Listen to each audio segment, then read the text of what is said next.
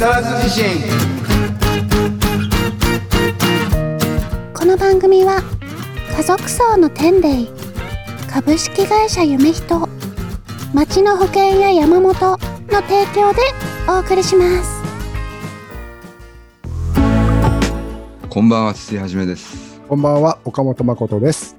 どうですか岡本くん先週のパパさんは。いやー、すごいパワフルで、すごいパワーいただきましたね。でしょ？はい、パパさんはねはい。外見はダンディーなんだよ。あ間違えた、はい。ダーティーなんだよ。いいですかね。ダーティーな外見をしてるなと思うんだけどはもうねそれに似合わずい、はい。すごいねマインドがねキュートフルなんですよ。キュートフル。あん、愛が溢れてるんだよな。そうですね。僕もほら外見がね結構はい。パパさんとね同じ同種系なんでダーティーですよね。そうそうそうね え本当にこの絵描いてる人はあなたですか？言われがちなねこんな可愛い絵を描くタイプじゃないのにとかって言われて、まあ、生きてきてるんですけれどもだかはらやっぱ人はね外見で判断しちゃいけない、い。そうですね。うんそうう、ん、うん行動で見てくれよとそうですね。はい。ことをね僕はね大きな声で言いたいですね。うん、もう30年間さこういう可愛い絵描いてきたらば、ね僕だってマジモンでしょっていうところですよ。そうですね。今日は生きってるのかなっていうところで。まああの今回もちょっとパパさんにねゲストに出演してもらって今回はそのパパさんの人物像っていうものをちょっと深掘りして皆さんにねはい。お伝えできればなと思っておりますはい。それでは早速ゲストの方をお呼びくださいはい、えー先週に引き続いて今週のゲストパパリボンの水谷慎一郎さんです。ありがとうございます。よろしくお願いします。パパリボン。よろしくお願いします。えーパパさんは今ちなみにおいくつなんですか年齢今ですね、昭和51年辰年生まれなので、あの45ですかね。はいおおーほうほうほうちょうど油の乗った感じそうですね。色余計な油も乗ってますけど、はい。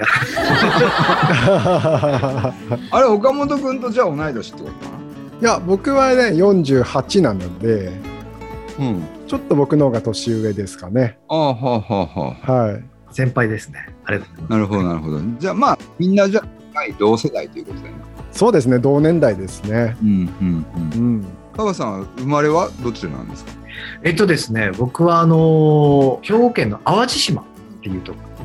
ああ淡路島で生まれたんだ。玉ねぎが有名な、そうですね。うん。で、えー、と父親は大工をしていてでちょっとあの淡路島のあのいわゆる渦潮とかあの、うん、そういうところが、まあ、漁村に近いところの、えー、と大工さんをやってた3代目として生まれたのが。へで母親は、えー、とちょっと足が悪かったりもしたので家で着物を縫ってます。淡路島ってあの数百年続くにあの文楽の原点である人形浄瑠璃っていうのがあるんですけどそれの人形の着物を縫ってたりとか和裁をしてますねえー、すごいじゃうん。ん浄瑠璃そうなんのですへだからまあものづくりというところの現場で一番育ったかなって感じですね。あのもうずっと木の香りがしていいよってうん。おじいちゃんとかおばあちゃんとかもそうですけど、うん。うん。うん。うん。うん。うん。うん。えー、なるほどね本当にもう玉ねぎ畑と海と子供の時は本当にもう近くの海でねあの釣りをしたりとか、ううん、いろいろでしたけど、うん。そういううん。本当に田舎のところで育ちました生まれました。淡路島ね岡本君淡路島行った時ある行ったことないです。マジか俺結構はい何回か行っあそうなんですね。うんた花のなんか博覧会みたいなとかやるよねやややらないっけはい。なんかね大きなイベントがありますよね花花博とかやってましたね。あはい。花博だ花博花博うん花博行ったかなすごいいいところだよねでも淡路島ってそうですね。結構すごくやっぱ大きい島なので、うん。あの今なんかあれじゃないかな淡路島の渡る橋の手前かなんかに大きな観覧車とかできてなかったっけ？あありますあります。はい。ハイウェイオアシあスありますあります。うん。ああそうそう。あれに乗った記憶がある。そうなんです。よね。あれこうあれ高速のインターにあんだっけ？あれ。そうですそうです。あれ？違う、うん、あそうだよね。インターですいや俺の記憶力半端ねえな。あいまくってるけど。そっかそっか。あそこでよよよかったなとりあえず。なんか今ほら日本中にさあの観覧車あるからさ、いろんなところのなんかこう観覧車情報がこうごっちゃになってきているんだけど、うん、そうだよね。あそこの淡路島の観覧車乗ったもん。ありますね大きな観覧車が。でそこでなんどれくらいまでそこで過ごすんですか？えっと、そうですね。あの本当にこう何もなくそこでまあ高校3年生までは淡路島で過ごしていて、まあ、子供の頃から僕はあの、まあ、部活とかも含めて柔道をやってたんですけどだからもう普通うん。でも全然まあそんな強いとかじゃないんですけど本当に普通に部活やって毎日行き帰りで田んぼのあぜ道で好きな女の子にすれ違うけど声もかけられずみたいななんか普通の普通のあの何も何もないあの学生時代というかそこがあってで、10えっと、大学の時に大阪に出て行ったっていうのが始まりですね。でまあ、大工の息子だったので本当にまあ建築とかそっちの方で、まあ、大学に行かせてもらって、まあ、そこに入ってっていうところから、えー、と結構そこからがあの一つストーリーが始まったかなっていうのはありますね。大学行ってから。うん、うん、なるほどね。大阪編のスタート。大阪編ですね、まあ、大阪編でスタートして、まあ、行った大学で、まあ、そのすごいこう、まあ、工学部の建築だったんですけどなんかそのやっぱり父親とか母親が思い描いててなんかスーツを着てね設計図を描いてデザインしてっていう大学ではなくてどちらかというと現場監督を育てるような、まあ、そういう大学だったので。まあ、結構やっぱり授業も退屈で最初に出会った大学の仲間が悪友たちだったのでちょうどね大学始まった時って1993年とか4年ぐらいでうんまあその時なんですかねヒップホップがあったりとかレゲエがあったりとかもうクラブに行くとそういうのが流行ってるのが周りにあってあの僕もあんまりそんな行ってなかったんですけど大学入るとねなんか一緒に行ってみようぜみたいなのがあってそこから大阪で言うとアメリカ村に行ったりとかですね全員がいたりとか。うん。でたまたま僕もあのパパリボンで、まあ、水谷慎一郎って名前がまあ慎一郎っていうんですけど大学の時の友達がみんな慎一郎重一郎喜一郎健一郎って、まあ、4人一郎4人が揃っててですね。うんうん。で、まあ、みんなで一回そのクラブに行った時に変なことがいろいろあったんですよ。いや大阪っておもろいなってその時に思って。なんかそっからその時仲良くなった子たちでもう授業抜け出して中大学の中庭でもうみんなダンスやったりなんかいろんな僕はねちょうどその時えっとバカチョンカメラっていうんですかね。あのコニカのビッグミニでですねちょっと名前出して言うと、あの例えばヒロミックスとかですねいろんなカメラマンとか、みんながこう普通の一般の日常を切り取るようななんかそういうのが流行ってた時代で、あったあった、でうん。あの時代に僕もその大学行って建築で建物もそうだしなんかそれより人が好きになったんですね。大学行った時に要は淡路島の田舎では経験できなかった面白い人たちがこんなにいるんだ都会はすごいなと思って。でみんなをね写真撮り始めたんですよ。あのフィルムまだフィルムカメラで。の時に。もうなんか授業するより中庭でみんなの写真を撮って、えっともうその日に現像出してで蔦屋行ってマクドナルドで時間潰してなんか1時間で現像上がるからそまたそれを出来上がったのをまた楽しみに撮ってもうブレブレな写真もいっぱいあったりとかするんですけどなんかそれがすごい楽しくって人が好きになったっていうのが最初にありますかね。あーいいですね大阪アメリカ村ねそうですね。今はわかんないけどね結構いい時代ですよねその時代はね、いい時代ありました。そうなんです。そうなんです。うんえーそっか淡路島から大阪行ってで大阪から次はどういう流れになるんですか？大阪行ってですねその時付き合った彼女がまあ京都だったんですね。住んでたのが。初めてできた彼女が京都。京都京都大原三千院みたいな感じの。大原三千院からちょっと近所の彼女でまあだったんですけどなんかそこから京都に行って僕ね今でこそねこんなんなんですけどねその時なんかもうまもうまあ、その時ラーメン屋でバイトしながら、バイト代をね、ファッションにつぎ込んでて、もう、今でこそですけど、コム・デ・ギャルソンからドリス・バンノッテンからヘルムト・ラングから、もうファッションにめっちゃお金かかってて、かかへかけてで、まあ大学の時に、あの、メンズノンノの街角スナップにも、この、昔出たこともあるんです。街角おしゃれさんもうちょっと今想像つかないんですけどね。なんかそんなのをやってて、ファッションもそうだし、そこでやっぱりアートとかもそうだし、あの、京都に行ったら、その、本当にあの時いろいろな映像とか、あの、京都でいうと、例えばダムタイプとかですね、あの、ちょうどあの、京都の市立博物館とか、なんか、いろんなロボットとかね、なんかいろんな本当に、ギャラリーもたくさんあったので、なんかそういうデザインとかに触れる最初の段階、だからその時はまだ建築だったんですよ。デザイン、広告デザインではなくて。でそれがあって、京都がいいなと思って、でちょうど写真が好きになって、その時にそうだ、京都行こうっていうポスターを見て、なんか、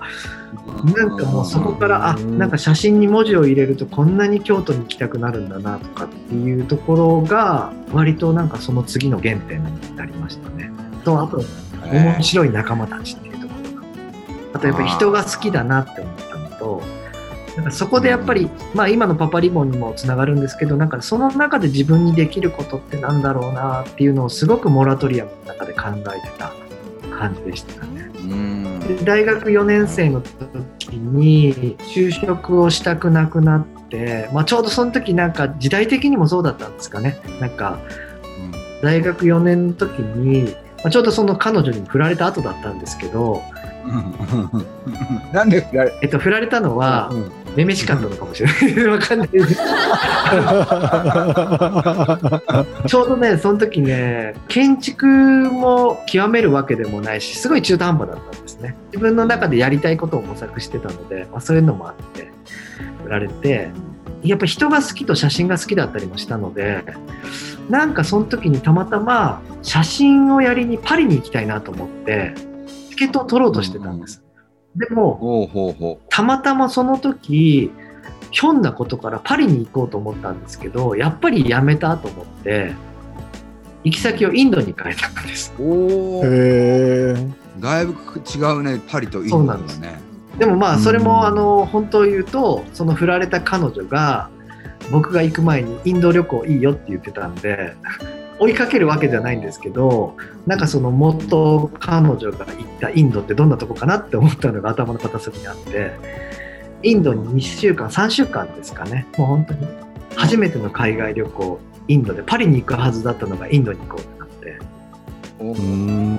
行ったところから今につながってくるかなって感じになりますね。ほうほうほうほうほう。結構じゃあパパさんはあれですね。女性の影響をもろに受けてます確かにそういう意味では受けたかもしれないですね。はい。ね、うん。パパリボンもそうだしね奥様のねそうですね。なんか今年のおみくじもなんかそんなのが書いてました。あの 大人のそうってえ、今年は今年のおみくじ、これあんまりこここで言うのも変なんですけど、女性には気をつけなさいって書いてましたね。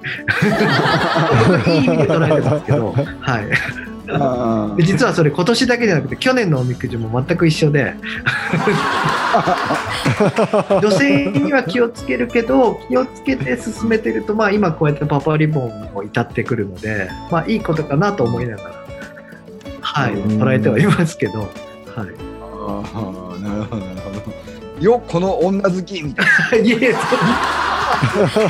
そうねな女好きといえばまあ俺だな。えーどうですかね、そう女好きっていうかね、まあ、鬼嫁でもあるし、まあ、いろいろね、だからね、あの嫁さんだけじゃなくってね、世の中の、まあ、どうなんですかね、世の中の女性たちにっていう感じで、うん。うん、最近女性怖いもんな。強くて、うん、もう本当この10年20年で女性という生き物は変わってしまったなっていうぐらいなんかそういう感覚が僕はありますね。そうなんです。だからまあ、なんかそのインドに行ったりとかで、まあ本当に50円ぐらいの南京虫がいるような安宿に行ったりとか、またね、そこで出会った人とか、まあ、いろんな夢を持ってたりとかあの本当にいろんな現いろんなのを見たりとか、まあ、もちろん火葬場とかも見ましたしなんか本当に右足ない中で一生懸命生きてる子どもたちもいたしっていうのがあってでそこから僕戻ってきてうん。就職するのはしたくなかったしまだ自分がやりたいことって定まってなかったんですけどだからたまたまインドでガンジス川の麓で、まあ、それもバカチョンカメラだったんですけど撮った写真となんかこう見た時のゼミの先生が「君は建築よりも芸大に行った方がいいよ僕推薦するから」って言ってくれて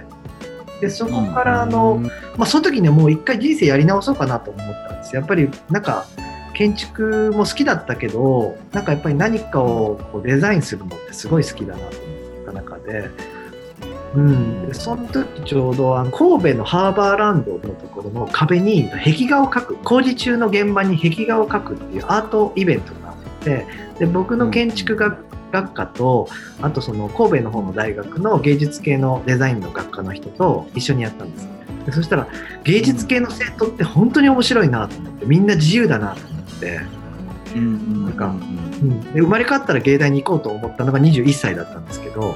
なんかいや今からでも行けるじゃんと思って実は建築の後に2年間だけ大学院に行ったんですね。おー。多分はじめさんご存知かもわかんないんですけど、えっと、行った大学のその教授がですねあのマンダラとか あのデザイン系であのグラフィックデザインで杉浦浩平っていう先生がいたりとか山口勝弘ってメディアアートの先生がいたりとか教授たちがあのポンピドゥセンター作ったあのロマンスカーとか作った岡部先生がいたりとかも大学院に行ったら、ロランバルトの表彫の帝国を読まされて、もうそれが授業だったんですあね。いいですねなんかおもろいなと思って。で、先生も、いや、水谷君はなんかロマンチストだし、なんか変わってるから、まあそこに行って何か自分でやりたいこと見つけなよっていう先生だったので、うんうんうんうんうんなんかいろんなことをやってて、で、ちょっとまあ、ここだけの話で言うと、大学で最初に入った先大学院の先輩が、いきなり俺アフリカ行くわって言ってアフリカ行ったんですね。で、アフリカ行って戻ってきて、今戻ってきたって言って、急に大学で寝泊まりして始めた先輩がいて、これ面白いなと思って、あ、じゃあ僕もちょっと中国行きますって言って、僕も1ヶ月、2ヶ月中国行って、で、で戻ってきて、うん学校に実は机の下に1年半住んでました、大学。1年半すごいですねなんかまあそんなこともあって、もう本当なんか大学院に行って何を学んだかって言ったら生きることをなんか学びましたね。学校で寝泊まりして。なかなかいいですねなんかそこから君ずっと大学にいるからパソコン教室ちょっと見てくんないって言われたりとか、まあ、むちゃくちゃやってましたけどその時は。が本当に名誉教授みたいな人が大学院のその生徒の教室に迎えに来て「水谷君朝だよ」って言って「今から授業するよ」みたいな。で一緒に授業行ってロランバルトの表彫の帝国読むみたいななんかあの 芸術的だねなかなかそれは。なかなか面白い。まあ、それもあったので、大学院出た後に、えっと、でも大学院行ってもいきなりデザインの会社って就職できなかったので、なんかもう本当に新聞の産業広告みたいなところを見て、なんか入った印刷の下請けみたいな町工場。もう本当にこうなんかあのアナログでストリップ修正をするみたいな、なんかは銀色の版で印刷をするとか、なんかそこでもう下積みを始めて、うんうんうんうんそこで嫁さんと出会ったんですね、実は。ええちょっとね、なかなか伝えづらいんですけど、まあ、下請けの町工場だったので、まあ、正月明け暇なんですね。正月明け暇で、ちょうどまだパソコンと Mac とかいろんなのが出始めて、インターネットがようやく ISDN からちょっとこう変わり始めた時代ですね。ADSL とか。で、アナログからデジタルに変えるっていう時だったので、やってたんですけど、まあ暇な日があったんです。で、その時にパソコン通信っていうのが流行っててですね、あのうんうん。そこで暇つぶしにこう趣味友みたいな人と話してたら、そこで出会ったのが嫁さんだったんですね。へえ映画で言うとね、深津絵里さんが出てた春っていう映画があるんですけど、パソコン通信って、遠くの知らない誰かと出会うみたいな映画があって。うんでなんかその時にチャットで嫁さんと話してたのが「インド野草曲」っていう映画があってそれがなんか最初の共通の話題でうんうんうんうんなんかそんなのから始まってなんかうん。フリッパーズギターがどうとかあの小山田君がどうとかっていうのも嫁さんとなんかたまたま話しててで仲良くなったんですけどなんか僕がちょうどその時京都住んでたのであのわ京都いいな行きたいなってまあ嫁さんが言っててでも僕全然貧乏だったんですね。お金もなくって。だけどこれはなんかチャットで知り合った見ず知らずの人と会えるかもしれないなっていうこう変な下心もたくさんありながらうん。ではないんだけど東京と京都の片道の新幹線のチケットをなぜか思い立ったか知らないけどチケットで僕買ったんですよでそれに手紙を添えて「京都遊びに来てね」って手紙と新幹線の片道チケットをつけて送ったのが今の嫁さんなんですよ。えへえすごい。ー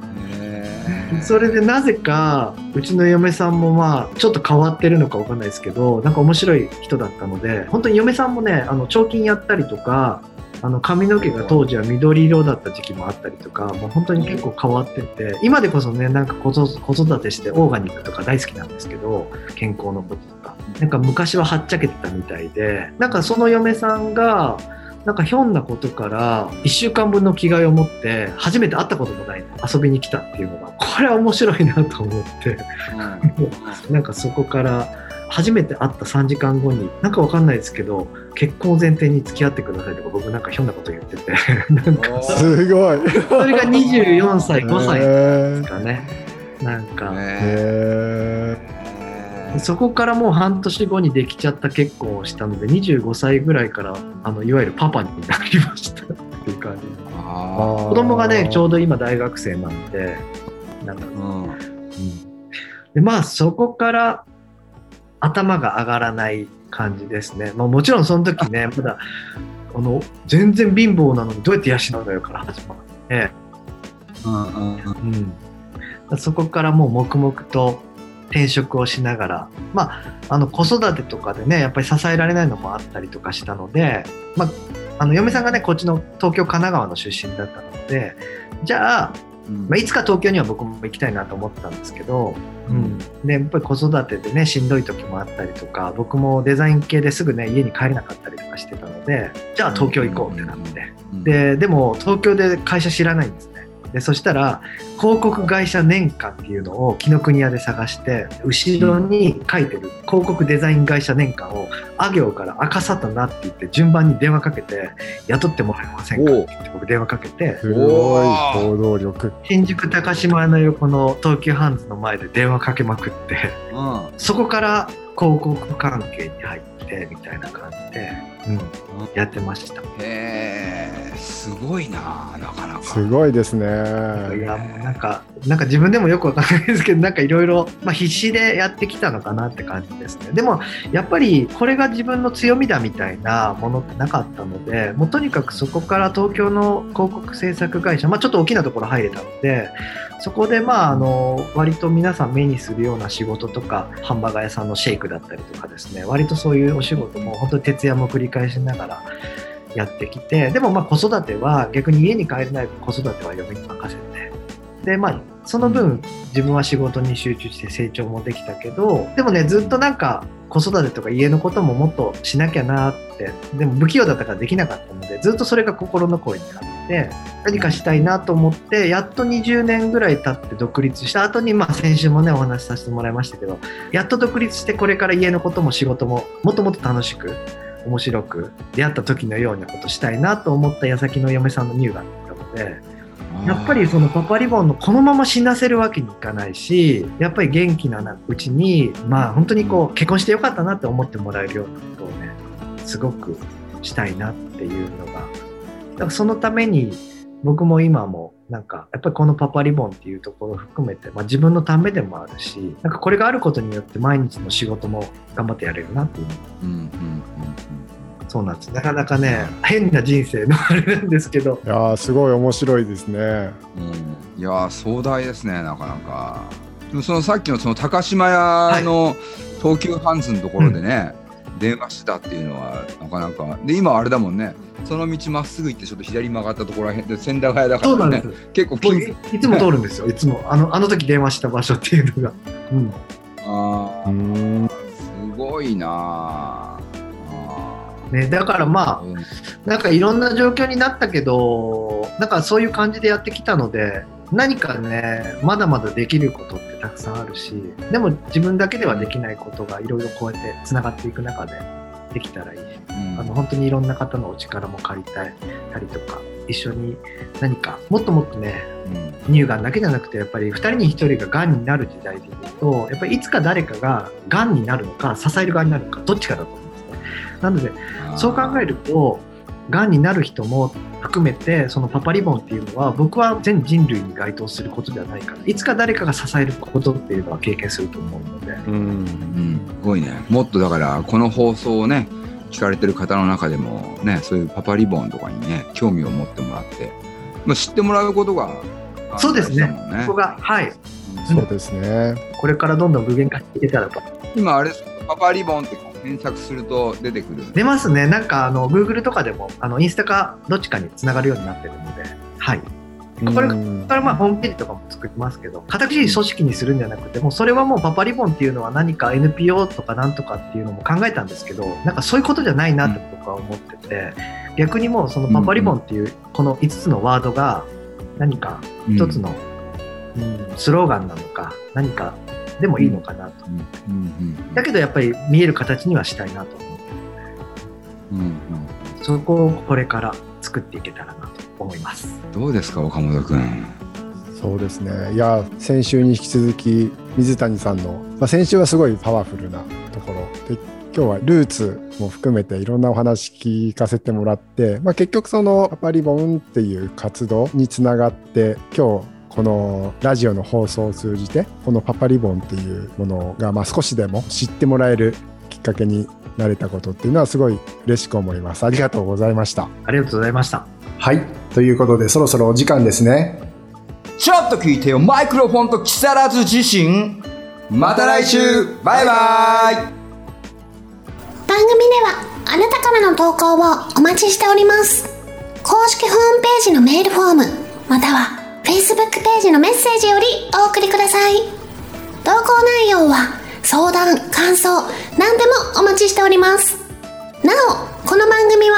ポッドキャストでも視聴できます。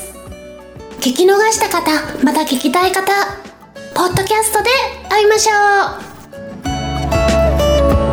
本日の曲は504ズボンでラブライオン。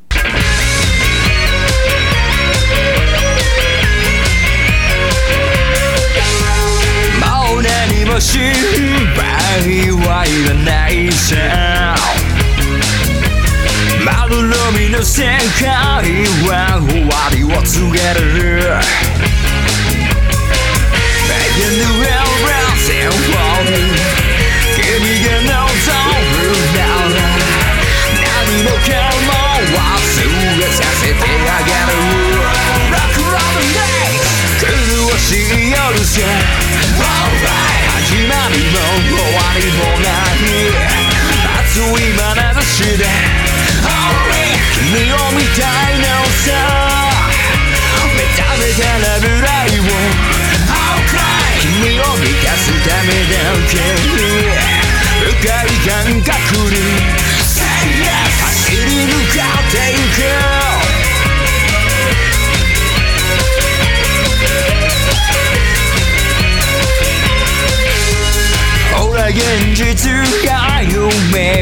えてゆく願いを込めて君を抱きしめよう I can do everything for you 君が望むならこの世界へさえ変えてみせよう Rock Love Night 落ちてくる空に Alright 身を委ねて踊ろ。う何もかも全て俺に任せて目覚めたら未来を君。を満たすためだけにこの歌を歌い。君と生きてゆけ。